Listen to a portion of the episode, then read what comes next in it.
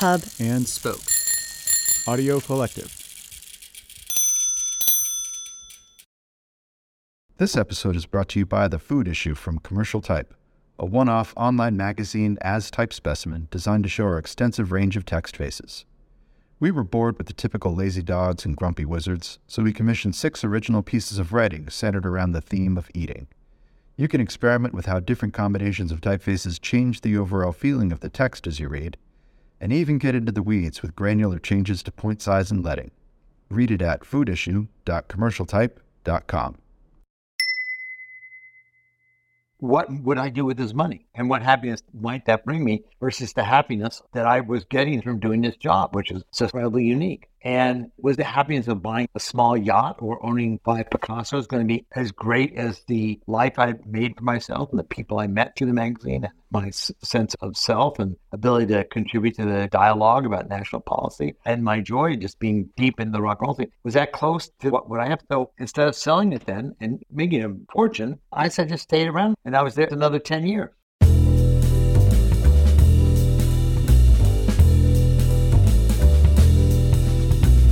This is Print is Dead, Long Live Print, a podcast about magazines and the people who made and make them. I'm Deborah Bishop. I'm Patrick Mitchell. I'm George Gendron. Imagine there's no 60s.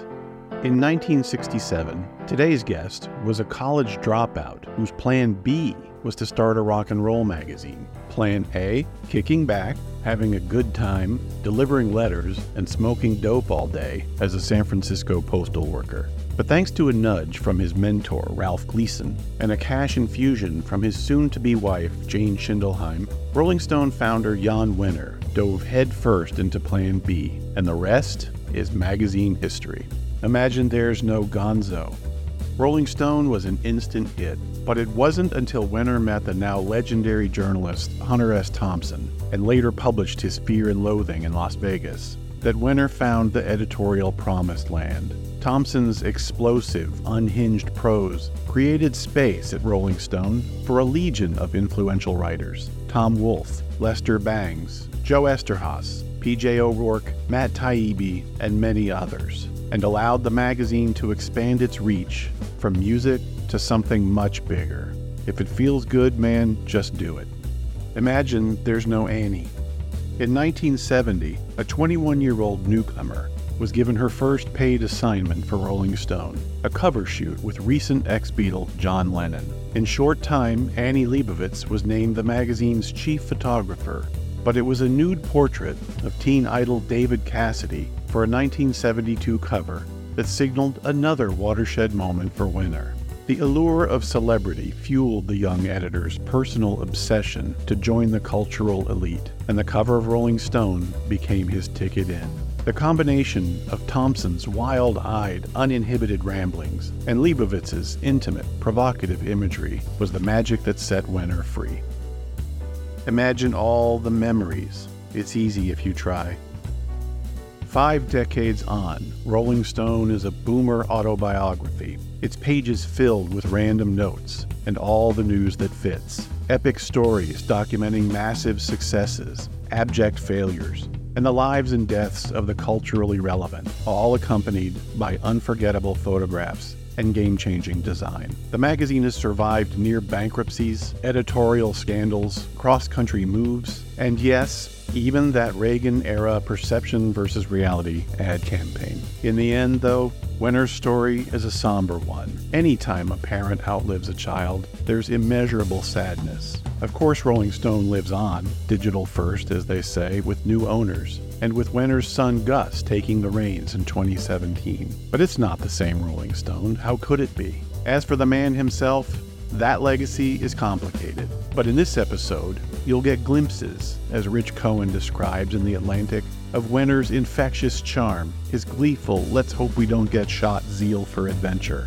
how contagious his enthusiasm was, and how important his loyalty could be. Wenner's pen and language weren't what defined him as an editor. It was his vision and energy that attracted the best talent and inspired such memorable work. Given the name of this podcast, we really do have to start by asking you if you don't mind, to recount for our listeners the emotional story of your last day in the Rolling Stone offices, right from the prologue of your book. I mean, it, it was really, really emotional and so relatable to so many people in our business. It's almost like a eulogy to a child you've lost. Well, it is. I, I do compare it to a death. And say you go through the various stages trying to accept it. And it's not until really the body is in the ground, you actually believe it. Even as sick as the patient is, you still got the patient and the loved one around and you hang on, you hang on, you cling and try and keep it alive. But and even when dead, the body's still there. yeah, it's that moment of, of, burial. So that moment, which I left the office to, it was empty by that time, and the chairs and the computers have been thrown in trash bins, and you know, just nothing was left. I was sitting there writing, and I got a call from a friend of mine, Patti Scialfa, who's a singer, of Bruce's wife. And I was telling her what I was going. She said, "But why don't you just drop what you're writing and write this scene?" And I did write it. Sitting there was it was happening, and it turned out to be the opening scene of the book. Man, it is. It's really powerful. Well, it does make you. me wonder, though, why did you subject yourself to that? Why did you actually go into the office when the physical symbols, if you will, of what you had created were being mm-hmm. torn down and carted out? Well, I was using it as a place to write my book. I was set up there in my office with my writing desk and computer and research and all that stuff. So it was a convenient place to go to work. And that was the primary reason. I suppose there's a underlying psychological reason of wanting to just cling on to something I was familiar with for so long. I mean, it was it's still in my office, my office for some 30 years. As I say in the book, I had risen to fame and fortune and ruled an empire. Founders often talk about a moment in a startup where suddenly something happens. They're sitting there one day and they go, okay, this is going to work. They know it. It's not about the confidence that you bring when you launch, it's about kind of the response, the response in terms of revenue. It's like, okay, this thing is sustainable. But also, people tend to feel that way when they know something is over. Was there a moment when you just knew that for you personally, this was over? I guess it was kind of a creeping dawning of reality. I mean, going back some years, to 2008, 2009, when the ad recession started and the internet was starting to come on substantially, we were in a position where we kind of bucked it for the first year or two because our demographics were so good and we're so desirable. That was because we're a you know quality magazine, which goes last. And then it just we started shrink year after year after year after year. The first couple of years of decline, you could say, oh, well, we'll turn around the advertise, sell something. But then it just became inexorable. And uh, I suppose the moment when my son and Tim Walsh, my CFO, came and said, we have to sell Rolling Stone. And then I knew, always knew that if I sold Rolling Stone, you know, I was not going with it. It was too late. When would that have been, roughly? Gosh, I, the years. I don't even know what this year is. Like end of 2017, 2018, I'm not sure. Yeah. Maybe 2017, 2016. I think a lot of people experience those same feelings around that same time. I want to go back now. The story about the launch of Rolling Stone, of course, is legendary. But I do want to touch on just a few quick things. The first is just a personal response I have. Every time I'm reminded that just before you launched Rolling Stone, you had taken the civil service exam, right. wanting to be a postal worker. Could you explain to young kids listening to this what was so attractive about being a postal worker in San Francisco back then? Let me take you back to San Francisco then. It was small town still. It was beautiful weather outside. Generally, always pretty weather, and it was just you know, if you came out of the hippie seat, I mean, the thing was he didn't really want to work. Career was, you know, no good. There was no big sense of ambition. I've got to go into marketing, or it's time to go to business school, or Wall Street for me. There was none of that. The ideal thing was to someone kick back and have a good time. So if you worked for the postal service, you could go out and deliver letters or whatever and smoke dope all day. And you know what? What what's wrong with that? That's cool. You so in a way, it was perfect training for the launch of Rolling Stone. Well, no, no. It was like a laissez-faire time. It was a kickback era. People didn't need money that badly. There was plenty of money around. That was also starting to surface, believe it or not, even here on the East Coast, although mm-hmm. not with that same intensity. The East Coast was never as laid back. No, but I can remember with my college buddies talking about the fact that nobody wanted to, to go into a profession. Right. Everybody was trying to figure out well, what was, are the alternatives? That was know? the cool thing. I mean, really, the 50s was a very prosperous era. Everybody was raised with some level of money. Let me just say, it was comfortable really for everybody. You lower middle class, you went to a good public school, you know, Yeah. there are jobs aplenty. Uh, the country is so small that less than half the size it is now. Less than half the size it is now. It's amazing, isn't Think it? about that. Yeah. Think about New York City with half the number of people in it, for example. Anyway, and so there was no real struggle or need to survive. Your education was free, benefits were everywhere, your parents had money, people had a second car in their garages. It was not like today. So the need to support yourself, let alone the need to do something highly ambitious, was not there. Now I want to touch on something else that I think you touch on in the prologue, and that is the mission. But you write about it in a very interesting way. I can't re- recreate the actual sentence, but you're talking about the mission of the magazine, Rolling Stone, but mm-hmm. you also talk about your personal mission. And I Mhm. wonder, can you describe the two of those as you were thinking about them back then? Well, I think they're kind of one and the same, really. I mean, the general idea is I had developed this deep belief and love of rock and roll. I really wanted to be part of it. It was the magic that could set you free. And I wanted to be part of it, know more about it, and just have it infuse my life. And through that, a lot of feelings were expanded, explained, developed about personal freedom, about public duty, about what society should be like, what we should stand for in our lives, having fun.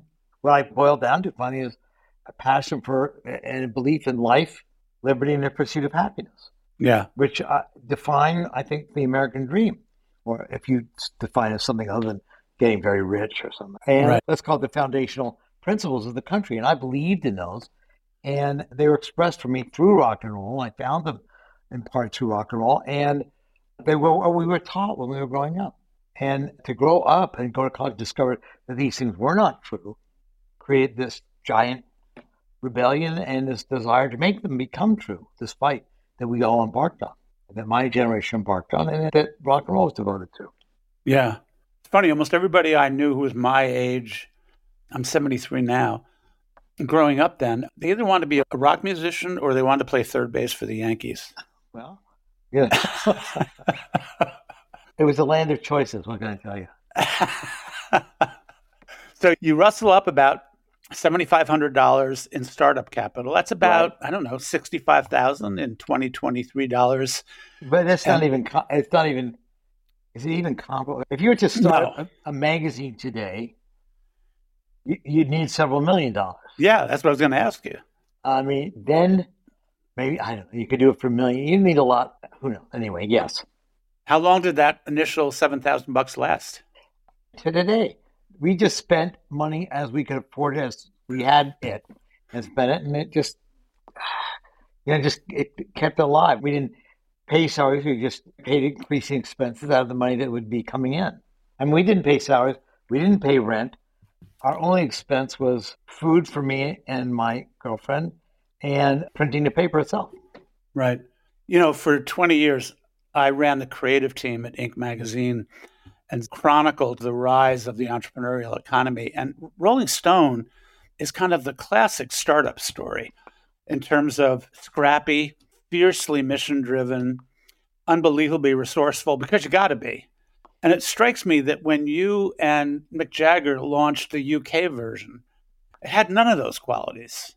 Maybe it had too much money, didn't seem to have much passion. Yeah, right. I mean, Mick represented unlimited financing to an extent. No- Not a good no- thing for a startup. Yeah, the people starting up, they were kind of more laissez-faire in their attitudes for things. They weren't really professional journalists or professional magazine people. They didn't kind of have the hunger or the drive for it, and the kind of passion makes you, you know, go further on less resources. Yeah, I also think there's a quality that Rolling Stone had that felt like you were discovering and exploring with your audience rather than kind of you, you already had all the answers and you were simply imparting it to them, if you know what I mean. Kind of mutual self discovery. Meaning me and my readers. Yeah, Yeah, yeah, yes, probably. Yeah, I think there's nothing like that in terms of a bond. that's the thing. The bond that developed between our readers and ourselves was so incredibly strong. People believed in Rolling Stone, loved Rolling Stone. It just meant the world to so many people at so many levels, whether it was an average reader there in Paducah, Kentucky, or whether you were Mick or Bruce, who's spoken about it at length. He said, We were out there in New Jersey in nowhere land, hoping there was somebody out there like us. And Rolling Stone would come. It was like a vision of another country. They were waiting for it every two weeks, you know. It told them of all the possibilities, what they could be. And the fans who just listened to this music and loved it. I mean, God, there's another person who feels the same as I do about this. Wow. I live in this little compound on the south shore of Boston. And uh, my neighbor here, Jay, has what he calls the 1968 Museum, which is basically about five or six rooms devoted to two things Rolling Stone and Andy Warhol. Awesome. And he was a young kid. I forget whether he was growing up in Mississippi or Texas, I think it was. And that was his lifeline to kind of a different world. That's great. So you grow up in San Francisco. The magazine really couldn't have been launched anywhere but in San Francisco.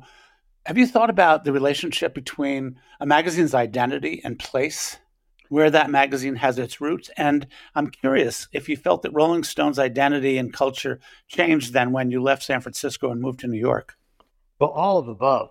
The most, in a way, kind of spiritual home of it, even more than San was Berkeley, where I went to mm-hmm. college there. And that's where all this stuff first started happening this education in rock and roll, the local politics and drugs, and all those things really coalesced there and started to crystallize. And it was in San Francisco the year later when I was working for Rampart that we started um, Rolling Stone. But Rolling Stone was so much reflective of that time and place the drug scene, the rock and roll scene, this hippie thing that was going on, that kind of values and ethos that was trying to be developed there and what the Grateful Dead and the airplane were doing. And we were totally of that time and place.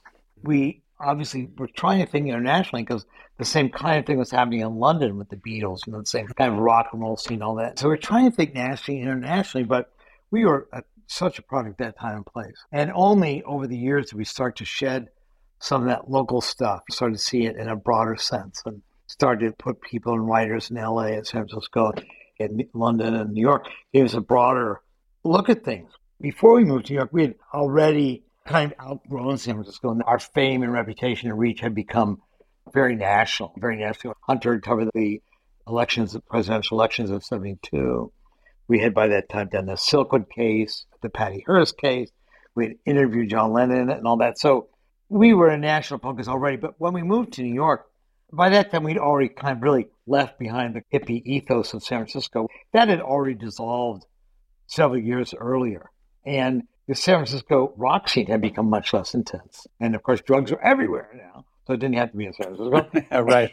but when we moved to New York, two things happened. One is my staff for the first 10 years consists primarily of ex newspaper guys, hard hitting reporters, young people looking for stories, you know, really crusade, stay behind or disperse, really. And when we went to New York, we picked up a lot of people who were more professional magazine writers and profile writers and softer in a way. Good writers, good people. Also, we started covering more entertainment, more popular entertainment, but also also reflective of the change in music itself. And then, of course, you get to New York and your concerns become much more cosmopolitan, they are more sophisticated, more worldly, and you've gone there really for purpose of ambition, for purpose of career success. And so we were very busy pursuing that as well. And we wanted to be influential in an entirely different world, the kind of literary media capital of the world. Was there a downside to that from your point of view, looking back? Well, I think, yeah, you, it's a little glittery. You get distracted. There's a lot of dinner parties and there's a lot of entertainment. And, you know, your values are much more about career and success. So it's distracting for a while. You have to quickly get your head on it. And you can lose yourself in all that. And people right, have. Right. Some people struggle with it a little, back and forth. I struggle with it a little and end up doing what I always do. We'll be right back. Stack, their independent magazine club, delivers a different publication every month to our subscribers all around the world. You never know what we're going to send next, but you do know it will be a beautiful, intelligent, independent magazine that deserves a place on your shelf. We'd love to start sending something your way, so go to stackmagazines.com to sign up and start receiving a surprise magazine every month. Print is Dead is made possible by the support of the Society of Publication Designers. The SPD powers the future of visual storytelling, setting the standard for editorial excellence and shaping the future of visual culture. For more information, visit spd.org. Let me switch gears, Jann, for just one second and talk about the incredible outsized role that design played in the success of Rolling Stone It was extraordinary. As I was reading your book and rereading parts of it, I was making a list of your designers, and I can't name them all, but Roger Black, Fred Woodward, Gail Anderson, Nancy Butkus, Deb Bishop. It goes on and on and on. And then, of course, you have Leibovitz, Avedon, LaChapelle, Herb Ritts. I mean, God, Albert Watson. And so I guess my question is Did you back then have any idea of the outsized role that design would play in Rolling Stone's success? Well, not really, but coming from Ramparts, Sunday Ramparts, they had a really strong sense of design because there was a very influential art director there named Dugald Stermer. Copied the London Times for a lot of its tricks, techniques, and art rules, the typeface, of course, Times Roman. And so I was raised on that and the idea of elegance. I was an early reader of the New Yorker and Playboy, both of which were just really excellently designed products. And I wanted to distinguish ourselves so much from the beginning from the underground press. So I wanted typeset properly and justified columns and so forth. And so I don't know where I developed that design sense, but I really realized that the look of the magazine, as much as what you're saying, defines to the readers who you are, who you think you are, and the message you're trying to give. So my message right away was this is a straightforward, serious, sober publication with formal rules of design, formal rules of journalism and reporting. And our first real design was my brother-in-law, Bob Kingsbury, who gave it a very fine, folksy looking design where you felt very, it was very personal. It was a very idiosyncratic design. And it, it evolved over the years, saying different things to different people. Ultimately, we started winning a lot. I always viewed the art director as my essential partner, as well as the managing editor. And I think that if you want people to read your magazine, you have to make it look good and look attractive and look inviting to have, to want to buy, to want to own. It should be something you'd be happy to sit on your coffee table. You want it in your house. You like to look at, it. and it had to have that look. I was early on fans of Twen magazine, the great art director Willy Fleckhaus, uh, and that, yeah. and you know all those things influenced me. My wife was an art student and had a great sense of taste and style. So I was very lucky. I liked art directors. To me, it was critical. And it was really secondary to most other places. To me, it was a major importance. Photography as well to me, what we are covering, rock and roll, is an extremely visual thing as well as a musical thing, thing you write about. The looks counted, the costumes counted, all right. that counted a lot. That we had to show. And so that meant you have a visual magazine. What was your favorite story and Rolling Stone cover of all time? The all time favorite cover has got to be A. Leibovitz's portrait of John and Yoko, the naked John curled up and holding onto Yoko which was taken, you know, three or four days before he was killed. And it's won every award there is for cover, the best cover of all times, for the year, da, da, da, da, da. And it's partially because the picture itself shows such vulnerability and love. And uh, a friend of mine, a writer, actually, Scott Spencer, called the Pieta of our times, which indeed That's great. it is. And then given that it is, comes out of that moment in time, that moment in history, the death of John Lennon has taken on its even more rich and extraordinary meaning. So it's certainly got to be the most powerful. It's one of those beautifully designed and executed as well. So that's fantastic. My favorite stories is much harder when you're talking about the body of work with Hunter was amazing and so fun for me. And working with Tom Wolfe and doing Bonfire of the Vanities was just a riot and laughing all the time. And I've just been reading over some of the interviews I did with Bob Dylan and John Lennon and Mick, and they were remarkable documents of people, their creative heights and their thinking. And you were asking me before about my friendships with these people, but friendships that enabled these really direct, open conversations where they're startlingly frank about what they do and looking to explain themselves. Just a footnote to what you were just saying is were you influenced by the rise of the album cover? Which was kind of a design frontier and an art form in and of itself. Yes and no. We were always aware of it, but we weren't trying to design like album covers. Obviously, there's a piece of design we saw all the time. I guess we were influenced by certain lettering things, or uh, it was in yeah. the air. It was in the air. We were more influenced by the poster artists of San Francisco, in a way, like Rick Griffin and Stanley Mouse and Wes Wilson, by album covers. Oh, that's interesting. Yeah. But now I want to fast forward and I want to talk to you about something you touch on in the book, but I would have loved to have heard more. And that's about making money. So you at one point you you start to think about well how much is enough? How much is too much? And in fact i think you go and have a conversation with jerry garcia. Right. And garcia says something that a lot of very very smart and wise entrepreneurs have said which is maybe you're too big when you don't know the names of everybody you work with. Right but you know you get to a point at your peak where you've got Look Magazine, Family Life, Record Magazine, mm-hmm. Us Weekly, Men's Journal, Glixel, kind of the Wenner Media. I think at one point you guys were yeah. thinking about doing restaurants. Uh, yeah, that there's yeah somewhere. I don't know. Okay, that was an outlier, but I just those thought, are people who approach us and want to license our name. We never really thought of getting into it. So, in your mind, what was your ambition? People sometimes refer to, to you wanting to be kind of a 21st century Henry Luce, maybe wanting to build the next generation Condé Nast. I never was that ambitious. 10 years after coming to New York, or even before coming to New York, when we started outside, a magazine was still thrives. Simultaneously, had two things came to mind. One is I wanted to turn over being a day to day editor to somebody else. I wanted to be less involved. And I felt I learned a lot about magazines, and I wanted to put that knowledge and the kind of staff structure we've developed, the expertise, to leverage that into other magazines. And I thought I knew how to do that. And I had a couple of ideas for magazines I wanted to try out. And so I really wanted to use Rolling Stone and go into the magazine business as well as the Rolling Stone business. And I pursued that yeah. for a number of years. And I more or less knew what I was talking about. I still had some big, expensive lessons to learn. And I enjoyed being a magazine publisher. And I tried that section of the book, Building the Empire. And we were lucky in having a couple of good magazines and one wildly successful magazine. So at the end of the day, I could look back on the career and say, well, you know, I started five or six magazines. Four of them still exist, and two of them are huge hits.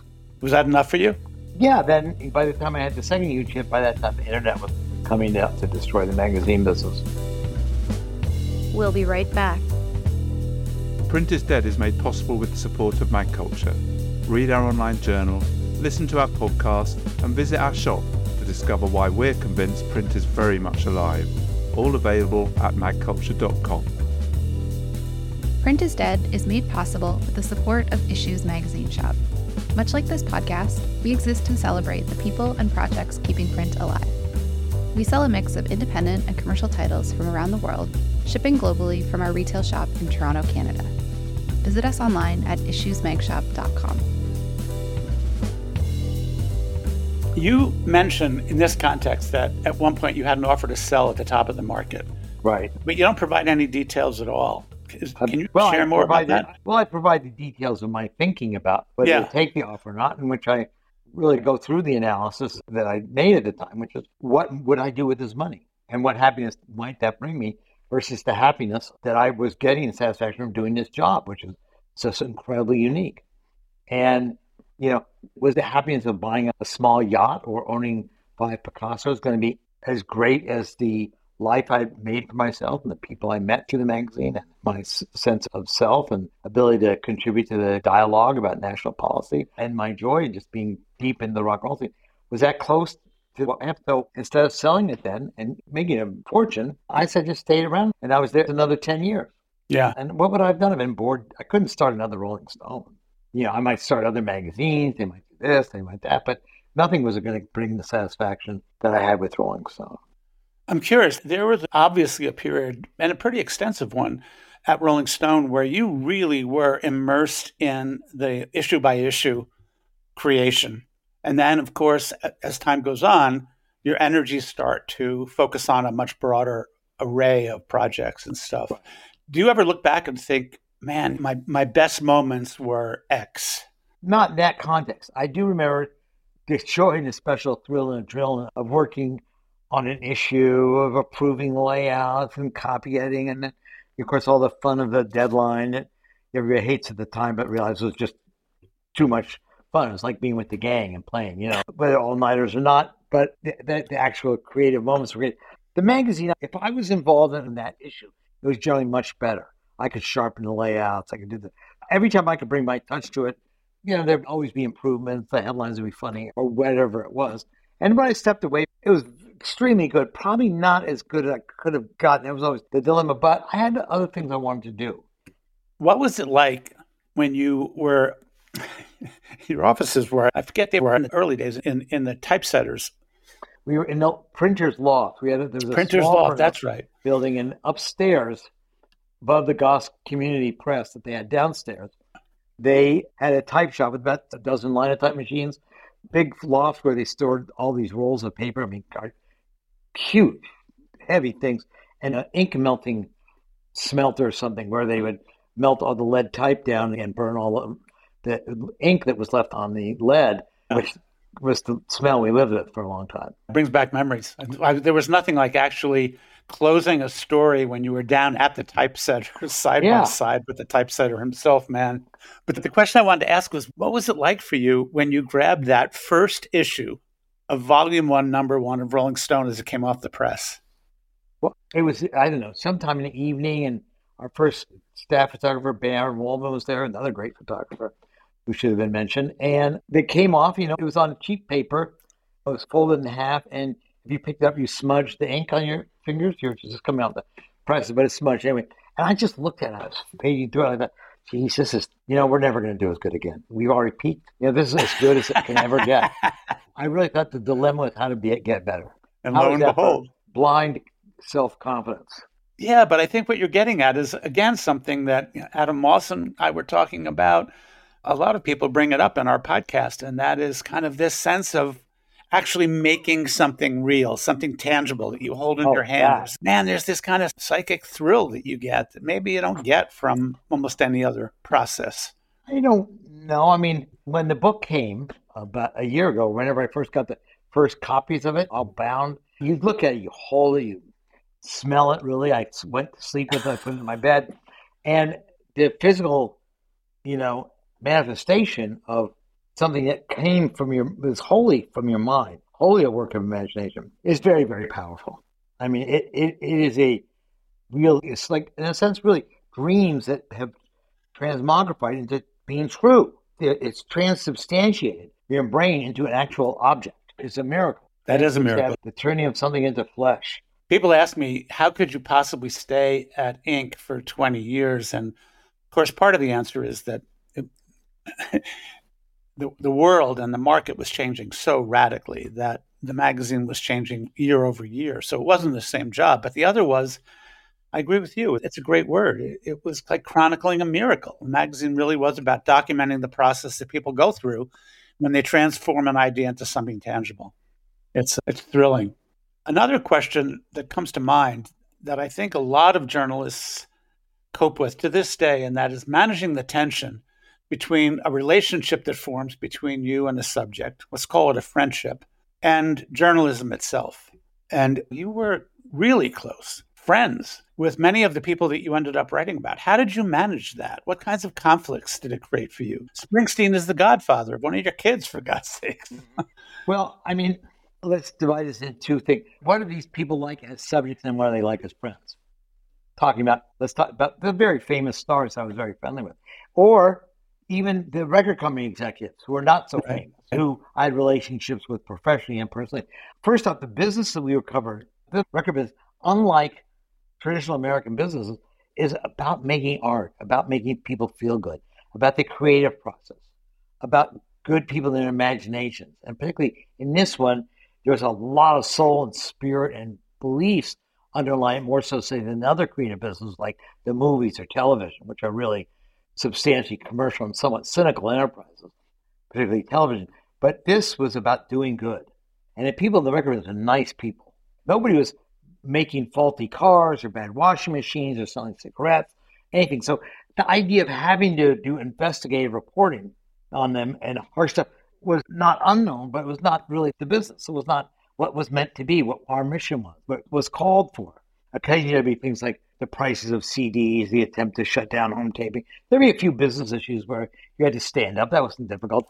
But so you couldn't go to an artist and say, well, I need to investigate Bruce Springsteen or uh, Mick Ja- It just didn't call for it. What we were there for, what I was interested in, we want to explore them artistically and thoughtfully, what their intellectually thinking is, what the creative process is, what they stood for, their belief systems. The one time, the only real time it got in the way of a friendship was when we had to cover Altamont in 1969 and lay the blame in part to the Rolling Stones for why that happened. This is after Mick and I had been publishing Rolling Stone together. And so, you know, we were close associates at the time and friends, and all this stuff. And I knew it would put this at risk, but I just really had no choice but to go ahead with this and report the story. That's a major piece of journalism. It was a murder, a killing, a bunch of issues that were not necessarily part of the creative. But in any case, then let's look at the people themselves. Bruce, Mick, these are wonderful people. They are people so smart, so good in their own thing that they understand my process and my needs and my creative needs the principles I live with and have to honor what journalists are. There is a natural guardedness that one starts out with, but over a period of years, you know each other really well. And you don't doubt the friendships going either way. I mean, I understand and love creative people, and I know how that works, what the creative process is like, and different for everybody, and how it affects the ego and how you think and how you perceive things, what you're looking for as a how, how talent works. And so I'm very sympathetic and like it. So we get to talk. There's so much mutual that we have together as well as family. You just develop friendship. I mean, I like the people. I never felt compromised. Nobody ever said, give me a good review or a bad review. The respect goes both ways. And nobody would expect me, who know me well, to do anything like that. So I never felt any way compromised to do something or not do something. There was never that. There was always an implicit understanding that I looked after their interests as friends, you know. But it is a two way street of respect.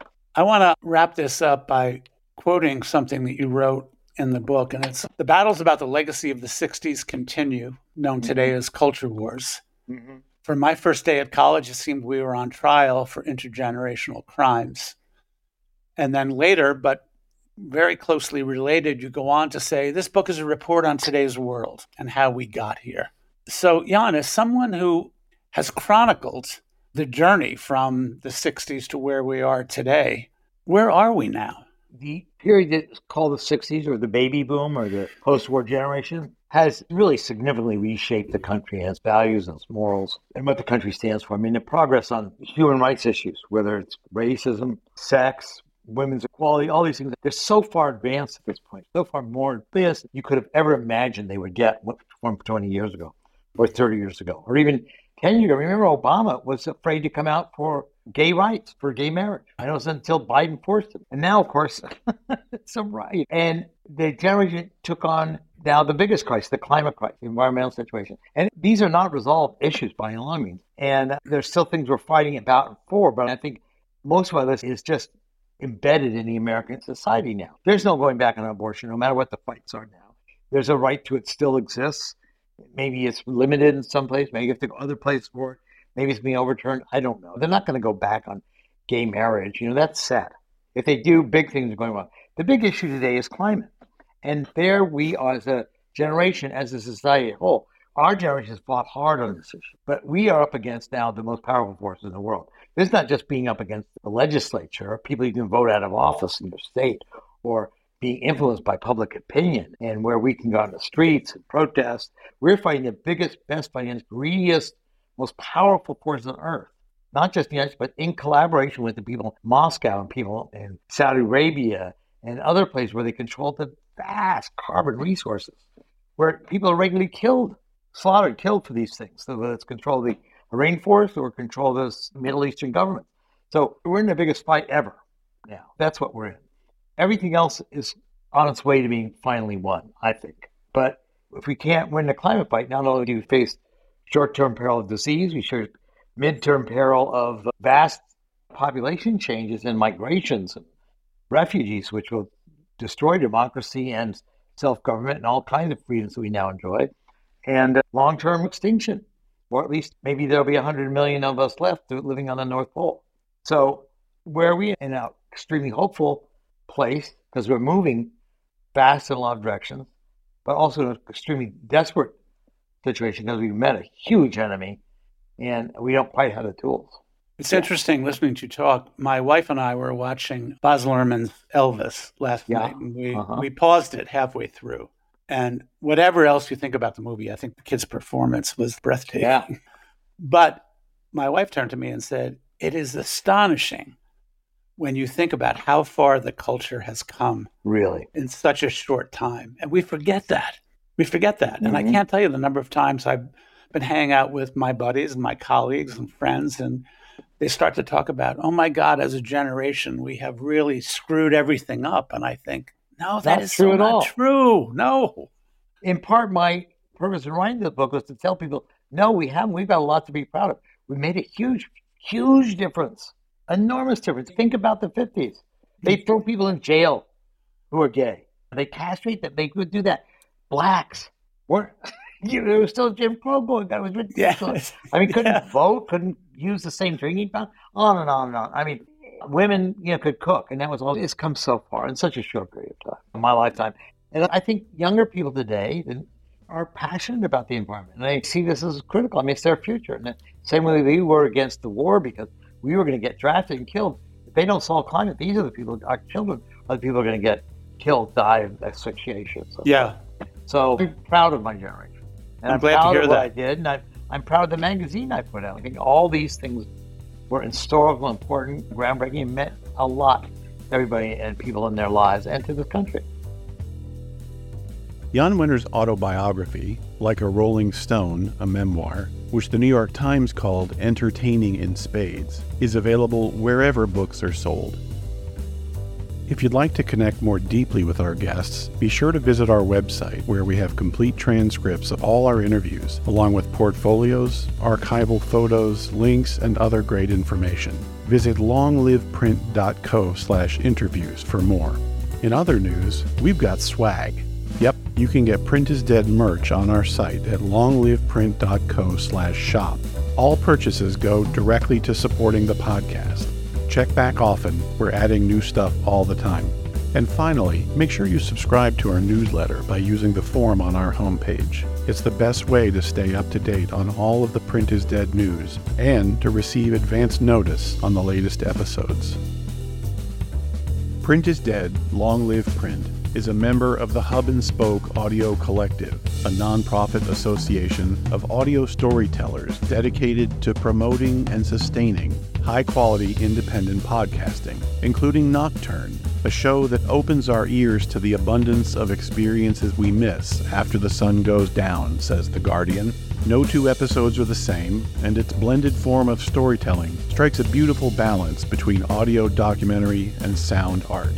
No matter what time of day you listen, Nocturne is the perfect guide to the loneliest hours of the night. For more, visit nocturnepodcast.org or listen wherever you get your podcasts. Your contributions are the lifeblood of this podcast. Here's how you can support us in this work. One, become a sustaining patron by making a monthly donation. Or two, make a one-time donation in the amount that works best for you. Visit printisdead.co slash support for more information. Print is Dead, Long Live Print is a production of Modus Operandi Design. For more information, visit our website, printisdead.co. Or if you're an optimist, longliveprint.co. Follow us on social media at printisdeadpod. Please give us a like and a review on your favorite podcast app. It really helps. Thanks very much for listening.